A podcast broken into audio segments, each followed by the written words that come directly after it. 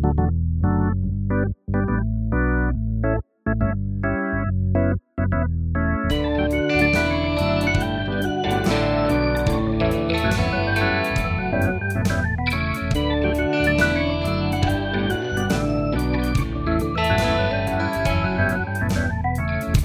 and welcome to the 90 Minutes or Less Film Fest.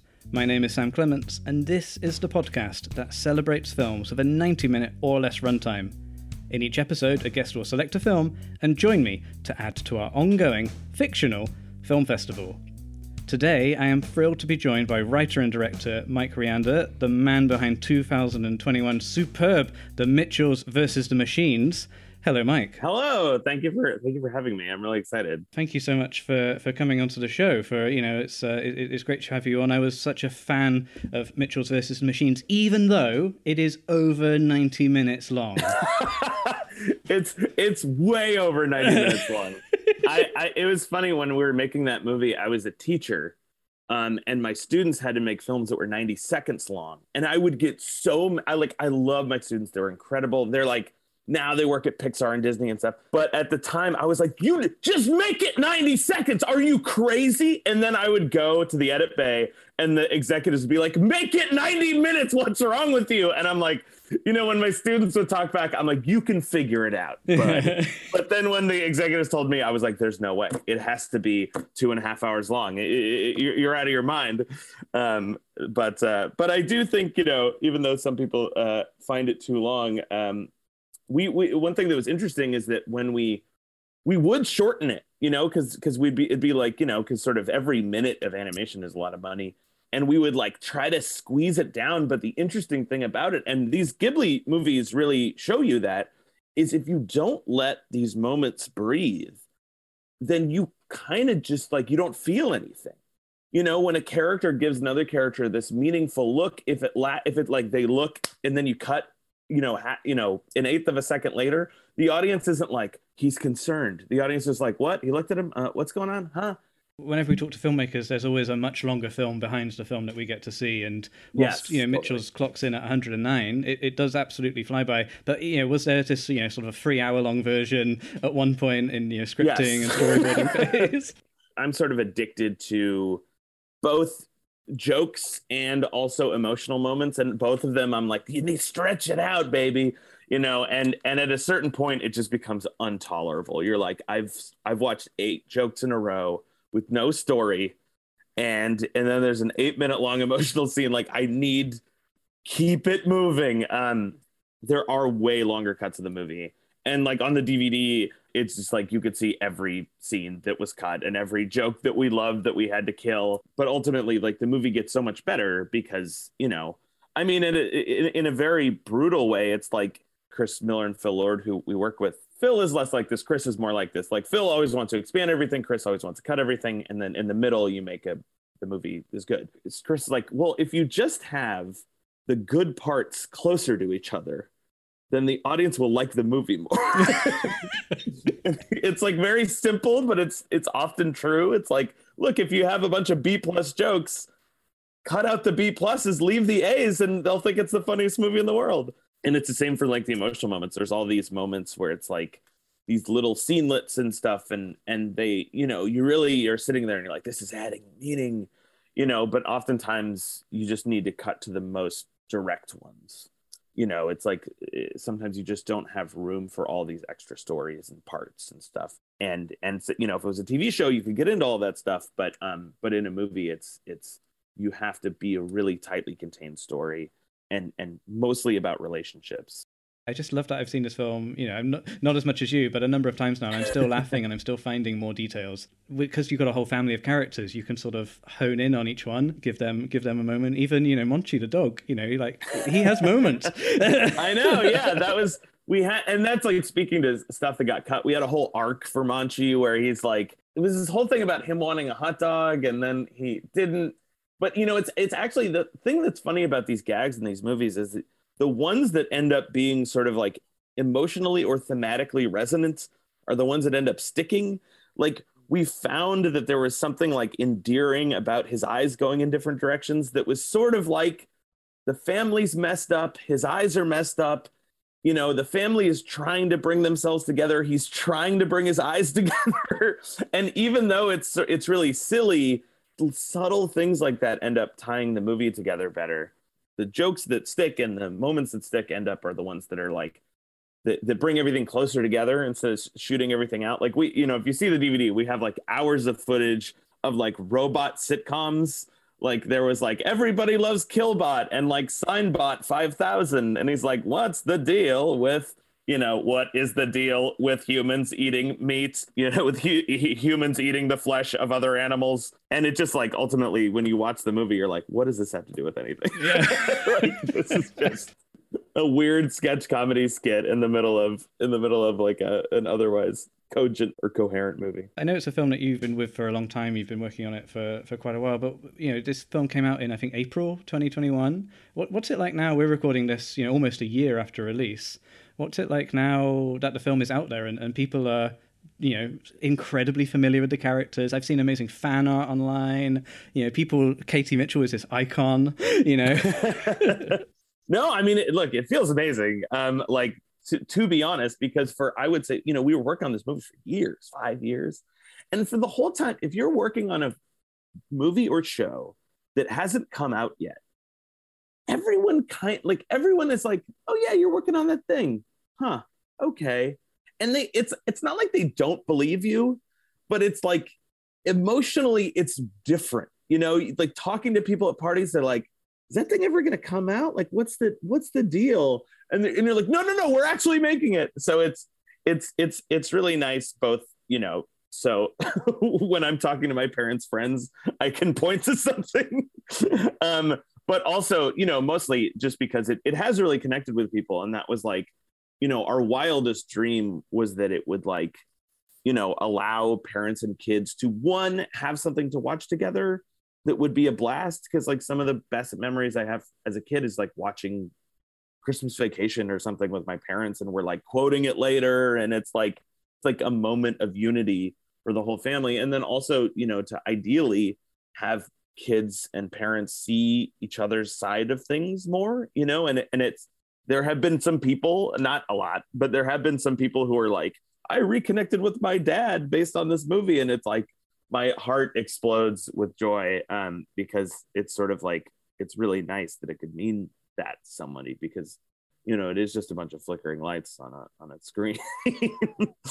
And it's also just like a real testament to the team because you know it's like it's easy to say you know this you know the movie we're talking about today it's easy to say like oh it was made by this auteur director and it is but it's also made by every single person who touches it and they all have to be functioning at a high level for a movie to be great so when you're when you're not busy making you know wonderful films like Mitchells versus and Machines and you get some free time, you know, do you do you watch a move watch movies? Are you a big film fan in your in your spare time? Oh no, yeah, absolutely. I mean, I I've really I will say that le- like Letterboxd is one of the greatest contributors to my film watching because it's like oh, it's like a game. I get to fill out a checklist, you know, because it's like I really love like watching movies is one of my favorite things in the world. It's like during the pandemic it was like I really missed how much I missed. I, I I couldn't believe how much I missed doing it. And then when things opened back up again, I was like in the movie theater like 10 times a week because I was like, this might not last. So I, I love watching movies and I, I really I really enjoy trying to see all the classics and trying to see all these like deep dives and like what are the Coen brothers' favorite movies? And oh that movie is inspired by this movie and, and just sort of, sort of going down rabbit holes because like you just find out amazing stuff and you get inspired by amazing stuff. And it really like I think opens up your whole cinematic world. And that that was like honestly one of the things we we're trying to do with Mitchell's some some things we we got and some things we didn't was that sometimes American animation is sort of Ouroboros ish. It's sort of like, oh, well, they, you know, they did this in Fox and the Hound and now they're doing it again. And now they're doing it in 20 years later.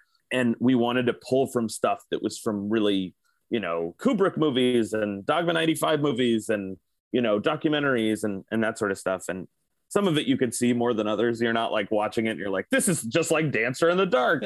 or, you know, th- th- this is this the celebration? I can't tell when you're uh, you know at the decision making process maybe you know looking at the showtimes at your local movie theater or you know the back of the dvds on your on your shelf does the runtime ever come into your decision making process? All the time. Every day. I mean like it, it's i have this sort of like um list of like all of my favorite uh, you know all these movies that i that are sort of like big blind spots that people have told me are great or that i really want to see or that i somehow never got around to.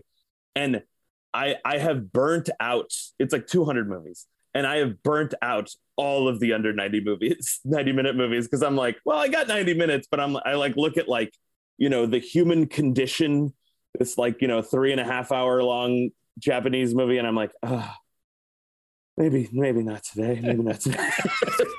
I'm totally the same. I've got um all of my like recent purchases are above our TV on a shelf, and mm. you know, like, what do you want to watch tonight? We've got 20 films to choose from there's no under 90 minute films on the shelf anymore. Like these yeah. are like legacy, the two hour and a half ones. Like we'll get to yep. Ran. I want to watch yes, Ran. Yes, exactly. The 4K Blu-ray is probably really nice, but it's three it's, hours. Hey, long. it's a beautiful movie, but you know it's hard. It's it's it's you know especially when you know you know everything's streaming and you're like it's just like you, your attention span you know i really feel like my attention span has truly shrunk you know, in the past 10 years or something. Cause I would be like, I'll watch Magnolia on a weekend. And now I'm like, oh, Magnolia is really long. Um, it's great, but I, I, it's, it's hard. It's like, I had to really set aside some time because that's, that's another thing about watching movies from home that you, I really appreciate about going to see movies in a theater. Like I saw Drive My Car in a theater. It's like three and hours long and 11 minutes. And it's like so nice to just be locked in, you know, like I feel like if you tried to watch that movie at home, you wouldn't be able to because something would interrupt you. And even this movie i watched in two chunks which is not ideal. So so i do think that like having the movies be shorter sort of more ensures that you're going to watch it all at once and experience it the way that you know the author did when we reached out, you know, to ask you to come on the show, how how did you go about making your decision of, of what film you'd like to contribute to our film festival? Oh, I just um again, it was like Letterboxd, which I have a secret Letterboxd. No one will ever know. um, my horrible my horrible opinion crimes are uh, hidden from the world. But I just basically took my favorite hundred or so movies and just lifted them by time. People had taken a lot of great ones. I truly think that um, the one I picked is like maybe the greatest animated film of all time. Um, so considering I'm in animation and I know far more about it than I do about live action, I, I thought I'd talk about that. So, Mike, what film did you choose for us today? I picked Grave of the Fireflies, one of my favorite movies of all time, and maybe the best animated.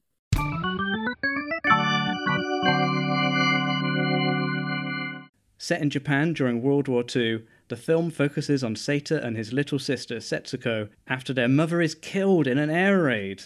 With their father serving in the Navy, they are forced to fight for survival in the devastated Japanese countryside. Food and shelter are scarce, and even their own relatives are too concerned with their own survival.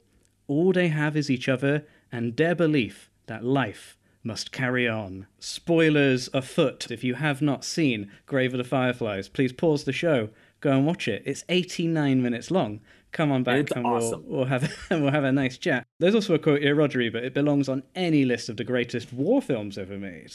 God, a wonderful film and, and hugely, um, you know, it's got lots of fans uh, out there. It's one of those weird films, though, in terms of uh, listeners maybe trying to get hold of it and watch it a lot of the, the Ghibli catalog is on Netflix, and I think it might be HBO Max in the States. Yeah, Over here, at least, Grave of the Fireflies is the one film that is not on Netflix.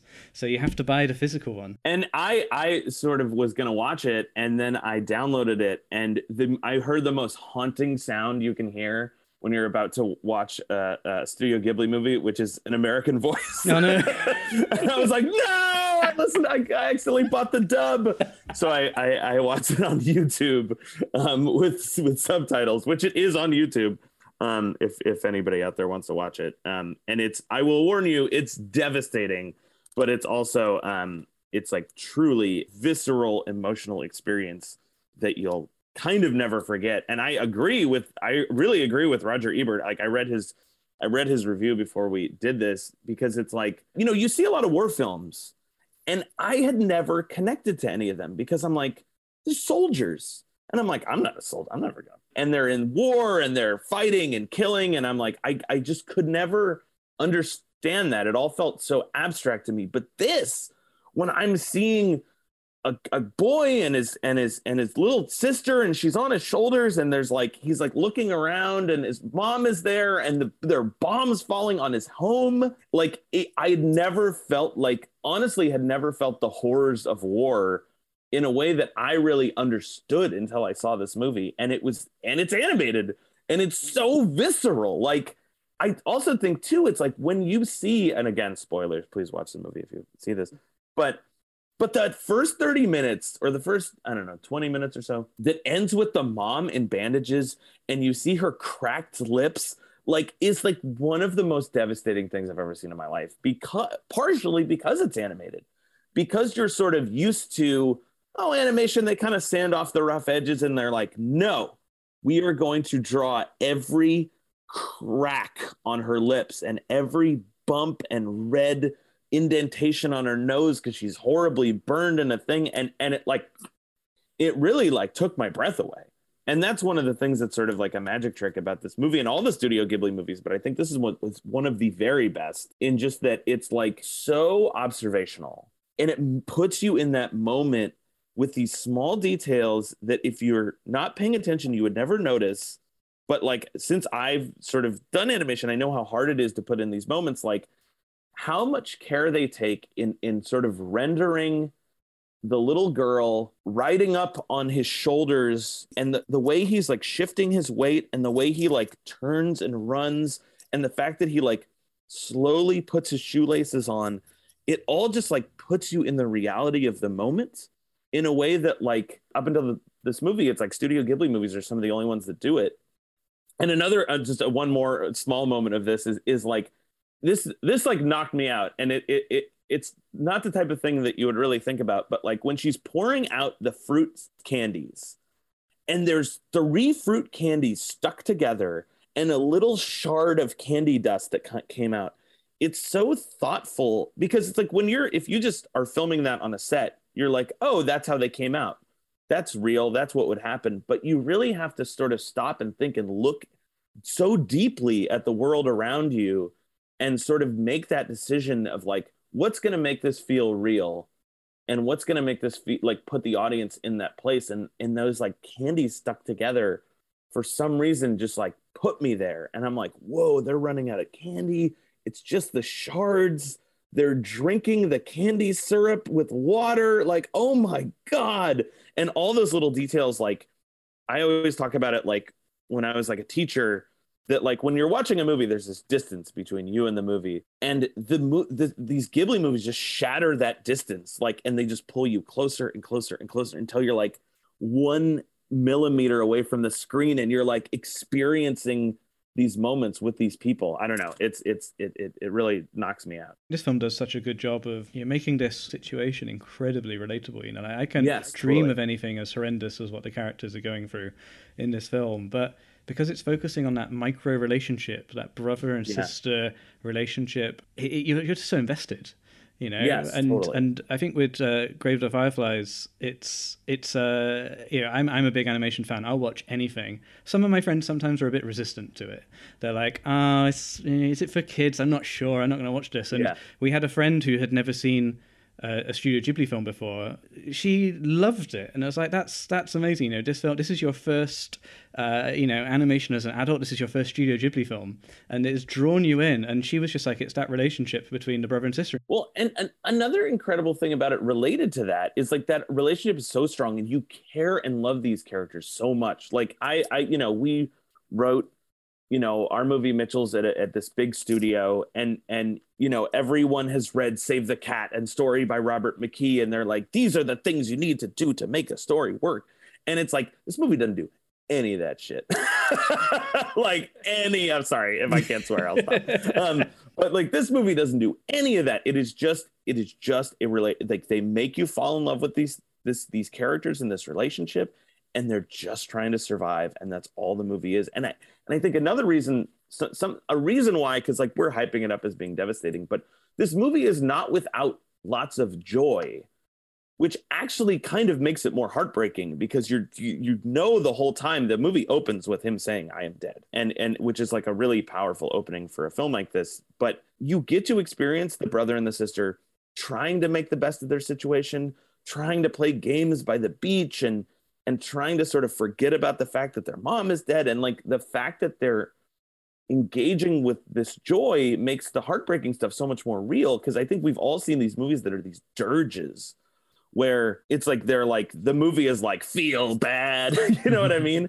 And and i do think that by having the characters experience joy and happiness and love and and life that when that is taken away it's just i i, I watch this movie like um like a, like a mom in a war zone or something. I'm like, I have my hands over my head and I'm like leaning in and I have my my fingers in my mouth. I'm like, you know, like a cartoon, you know, character, you know, biting his nails or whatever. Because I'm just so worried about these characters, even though I know what happens. It's full of hope as well. Like you're in terms of like you're hoping these guys will get out of it okay. Yes. Even though you're right, we were presented at the beginning with the outcome of the film, but the film draws you in and you kind of forget that, and you're yes, still rooting totally. for them. That's the magic trick. The narrative of this movie is like they're on this sinking iceberg. You know, it's just shrinking all around. All of their opportunities, they're constantly grifting. You know, ah, I've got a jar of pickled foods that I can go and feed the family with. I've got, you know, the kimonos I can sell for some money. And like, there's all of these you know, best intentions, but reality is just, you know, really extreme. And, and even, you know, this, this hope of these children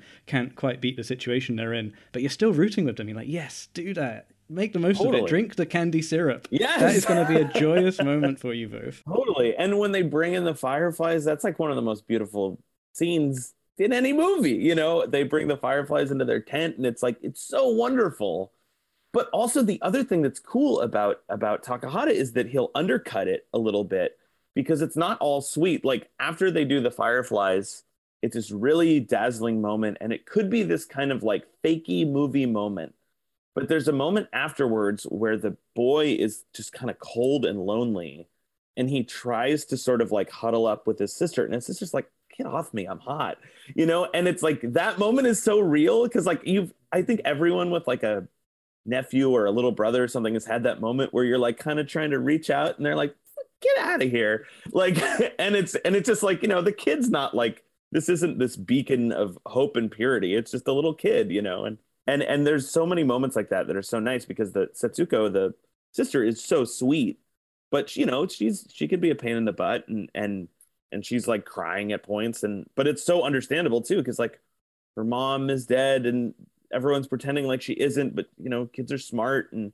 and that moment was really brutal and and beautiful when she's like burying the firefly and she's like it's just like mom. And he's like you know? And she's like yeah my aunt told you know our aunt told us. The aunt by the way one of the greatest, one of the biggest villains in cinema history. This woman is a monster.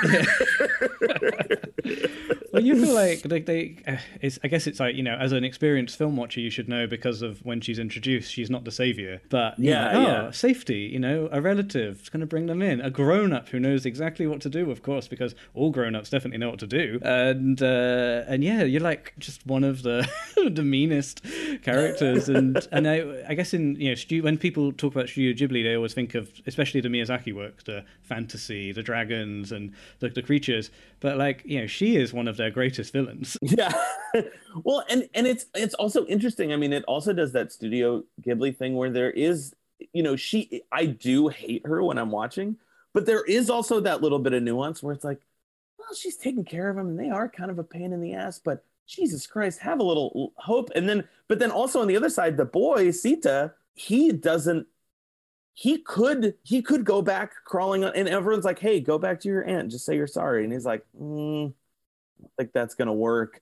And maybe he's right and it would just be a disaster but maybe he's wrong and he could have saved his sister's life. Like it it it makes you think about that stuff. And and one of my friends actually told me that he's like oh i think this is like a metaphor for japan and world war ii and how they sort of refused help and stuff. And i couldn't it sounded plausible. I sort of looked around online to see if that sort of held any weight. The most thing i could find was that takahata sort of said that it wasn't an anti-war film, which is uh, patently absurd. um, and that he said it was sort of like about, I think, I think to both him and the author, which I think is tr- comes across in the movie and, and sort of is one of the things that makes it interesting is that that it's about it's like they kind of see the boy as being selfish and and see him as sort of being like representative of of like a this sort of like disrespectful kid but it's the movie clearly has so much love for him that that I don't I don't see that. You know, I, I just see this boy put in a horrible situation, trying his best, um, and and not figuring it out. And because the movie is like, you know, from his perspective as a ghost, you know, looking looking at all of his decisions. And I so understand that. You know, it's like when something bad happens, you start questioning everything. You're like, should I have gone back to my aunt's? Would she have taken us in? It probably would have been fine. Maybe she could have given us medicine or food or something. Crap, you know. So it's like I I really understand that, but but the the the nuance of it is really, I think, is really one of the things that's wonderful about it because it's not this didactic anti-war film. It, it sort of dodges those tropes and just becomes a film about two humans, and then you could kind of draw your own conclusions from it. And like Takahata is drawing this conclusion about you know the selfishness of the younger generation or something and which is insane um i think but um but you know and i take away from it just sort of like the hell of war and these people put in this really horrible situation and trying to make the best of it. It strikes me as a giant anti-war parable. I really do think that i'm like a, a little bit of a optimist and and maybe insanely blindly optimistic but just i do really think that art helps in those ways. For example uh, I do think like art can subtly shift minds, and shifted minds could shift the world, you know. And you know, because I do think that there's stuff like, you know, I, I remember my mom seeing Brokeback Mountain just because she thought Jake Gyllenhaal was cute or whatever. And it really, I think, was the first time she ever like saw gay people existing and like loving and being humans and not being like some other, you know, wacky side character or something. And she's like, oh my God, you know, and I think it made her. It's sort of like, you know, I do think that that that movies at their best are kind of like empathy machines, and like, and I think this is one of the best empathy machines I've ever seen.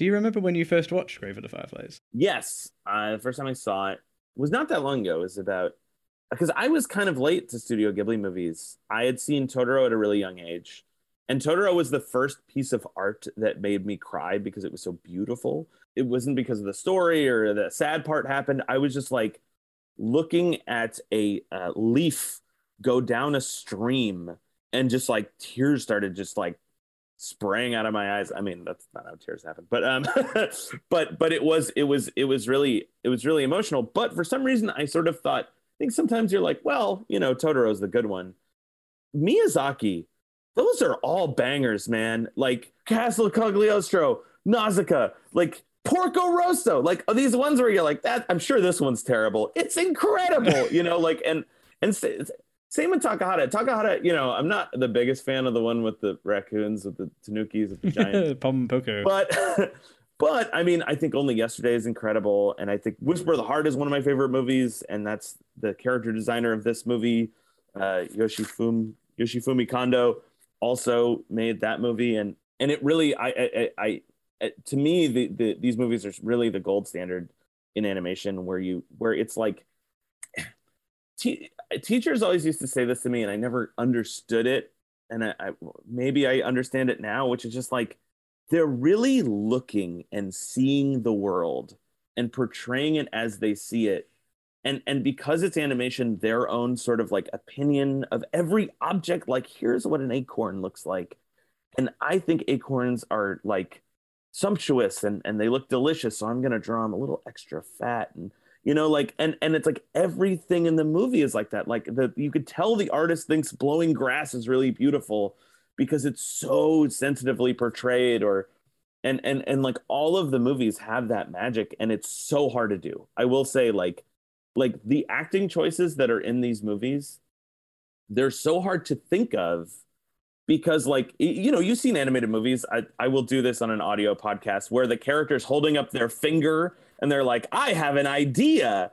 Or, you know, the character puts his hand to his ear because he hears something. It's like, if you saw someone acting like that in real life, you'd be like, get a get a gun, shoot him. This, yeah. this person needs to be taken down. but but if but like so in like real life, you know, characters are kind of fidgeting and and moving back and forth in their chair. And there's a moment where the little girl yeah, won't answer a question. And she's just looking down and she's kind of moving her shoulders back and forth subtly.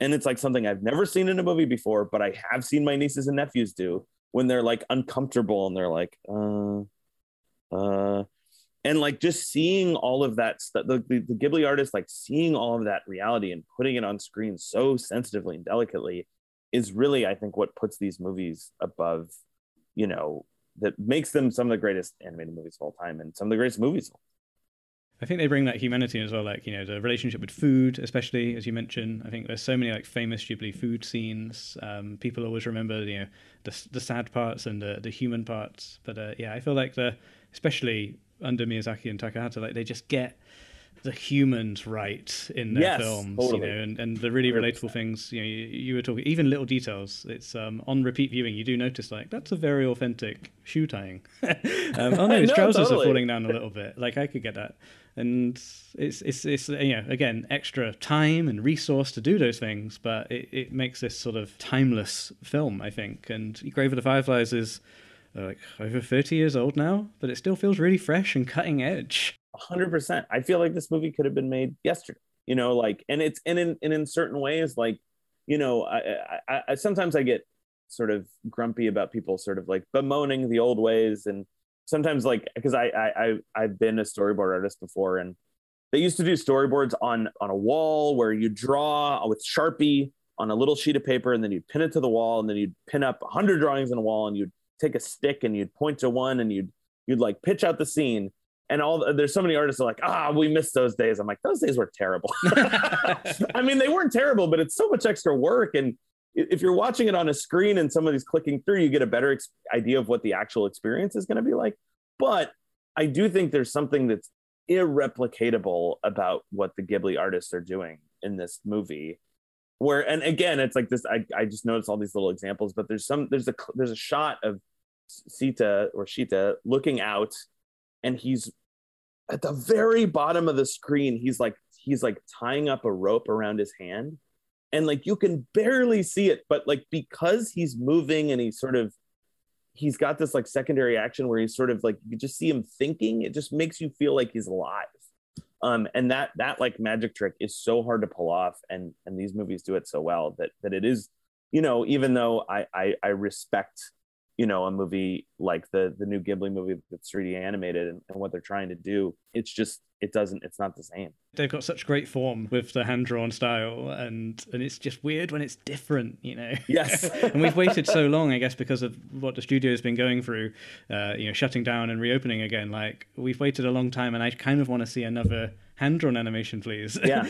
please carry on and make make things like Earwig and the Witch. but um, can we give us give us one of the bangers first? yeah, exactly, exactly. Uh, but I think I guess we're getting some more of that uh, soon with uh, Miyazaki's uh, latest final film. Hopefully, I, I you've seen the have you have you seen the Kingdom of Dreams and Magic mm-hmm. or the Kingdom film. of King, Dreams and Mad- Madness is is a better title. It's so amazing. Like just that that, that Miyazaki is the stoic, poetic, like misanthrope, and he makes these movies that are just like love and life are bursting out of them, and then you see this like quiet man in a room like filmmaking is suffering. Yeah. why do i do this? The world is the world is trash. But i'm like you obviously don't think that. Look at all your movies. And he's like ah, i don't know. This is this is all this is all this is all uh, garbage I, I, know, I know what you mean i know what you mean i feel like they're such harsh critics. Like the, in interviews, you see Miyazaki talking about his son Goro Miyazaki. Yeah, and you know, and he's like, he's not quite there yet you know like you just wrote and produced your son's film and uh, you know for three well, years have you seen goro miyazaki's first movie tales from Earthsea? yeah it's tales from earthsea the first scene in the first movie features a young boy killing his father the king which is like a real moment it's like I, I get you. I get you goro. You're just getting some stuff I, I understand where you're coming from. Oh wow, yeah, God, I, that, that's um, I didn't spot that deeper meaning. well, it's it, it's funny because all these movies they really end up being like wildly autobiographical. Even though my movie was sort of like intentionally autobiographical, it's funny when you get to know the cartoonists who make you know I sort of am friendly with people that make shows and stuff, and like all of their shows are just their own psyche laid bare.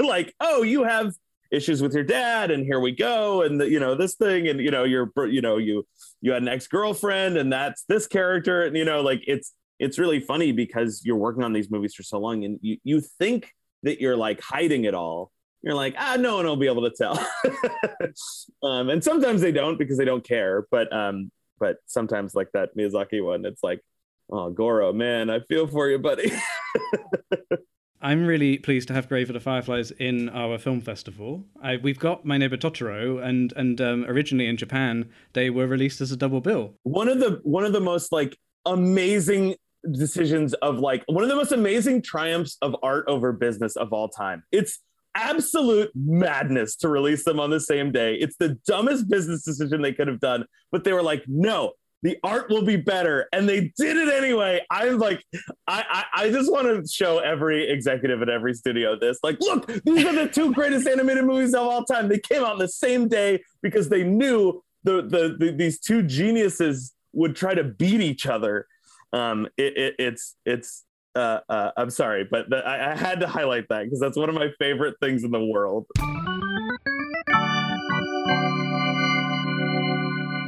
We're going to put on Grave of the Fireflies at our film festival. This is the second Ghibli film in our, in our lineup. We've got some really great animations, but only two Ghibli films so far. Mike, I can give you a blank check to realize your perfect theatrical screening. I don't know if there's a cinema or maybe a location you'd like to choose to show it to an audience. That is a great question. It's hard because the double bill is really what to do. So, I mean, I think I would do, I would just do a double bill of um of Grave of the Fireflies and Totoro. And in my dreams, Miyazaki would be there and he would tell me that I'm wonderful. He's like, I saw your film. It is a triumph. he comes with his DVD. yeah, he's, he's like, Can you sign my DVD? no, I was actually thinking of what Miyazaki would think of our movie, and it, it's like, I think he'd like the, I think he'd like some of the backgrounds because Lindsey did a great job and it's very observed. But I, I I just think of the time when he watched that 3D thing and it's like this is an insult to oh, life yeah. itself. I think he might drop one of those if he saw our movie. But um, but no, uh, it would be it would be maybe maybe it's maybe it's a double bill at the Miyazaki Museum.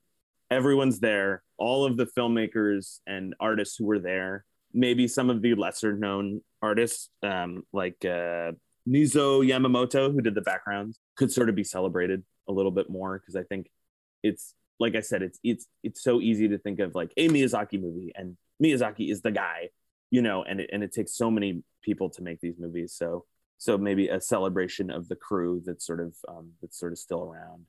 I think you you got to start with Grave of the Fireflies because you can't end with it. No. um, and then you know you sort of you build up, everyone's in tears, and then you show Totoro, and then it's just this explosion of joy and then every all the kids can run around at the uh, museum afterwards. That's a bit like what we talked about with the pacing of, of Mitchell's. You know, you have like you know a nice family moment, a bit maybe a bit heartfelt, and then we'll have some gags. Then we'll yeah exactly know, we'll get Monchi on the scene.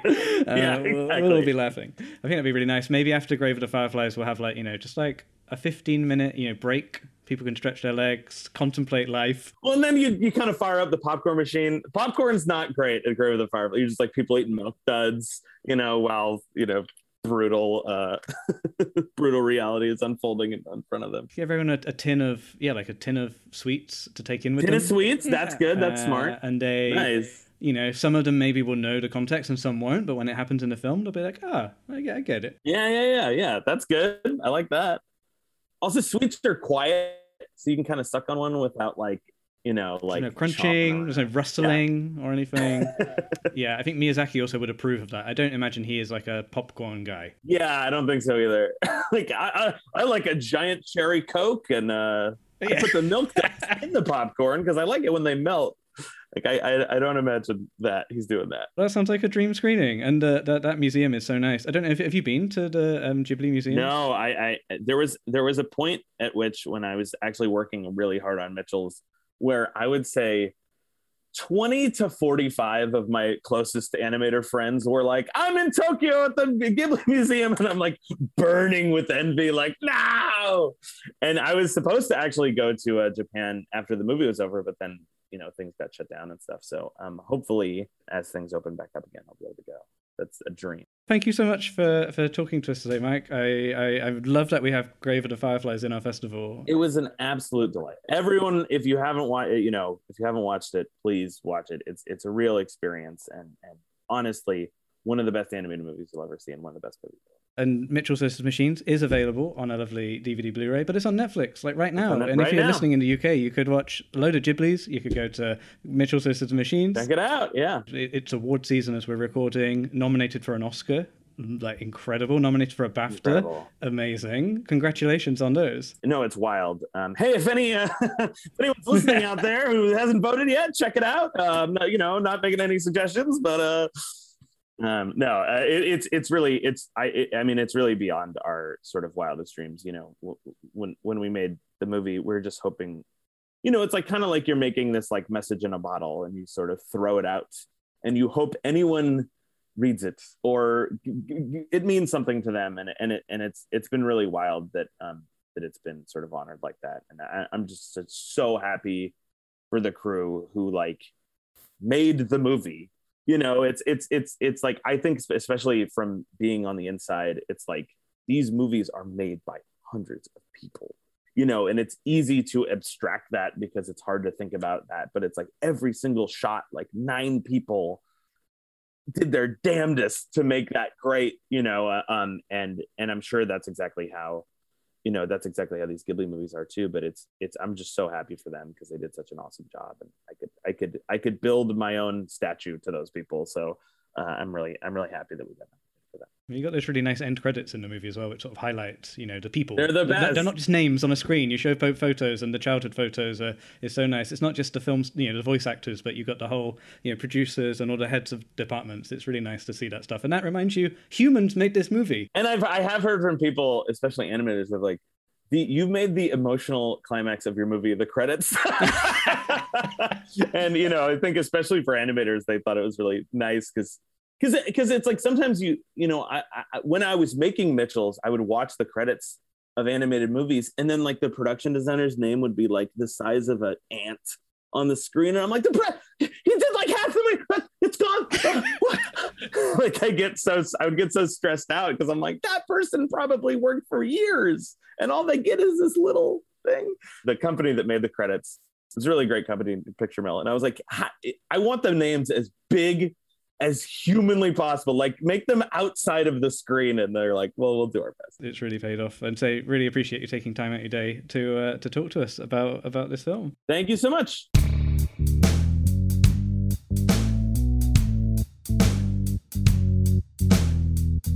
Thank you for listening. If you enjoyed the show, please subscribe on your podcatcher of choice.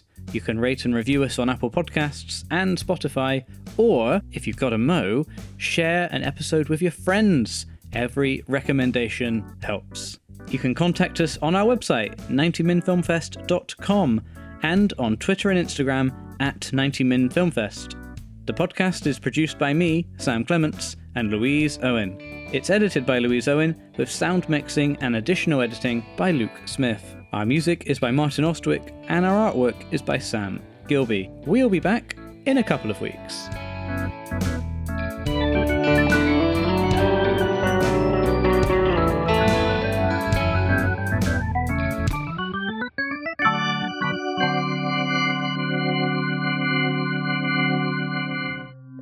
We're a proud member of the Stripped Media Network.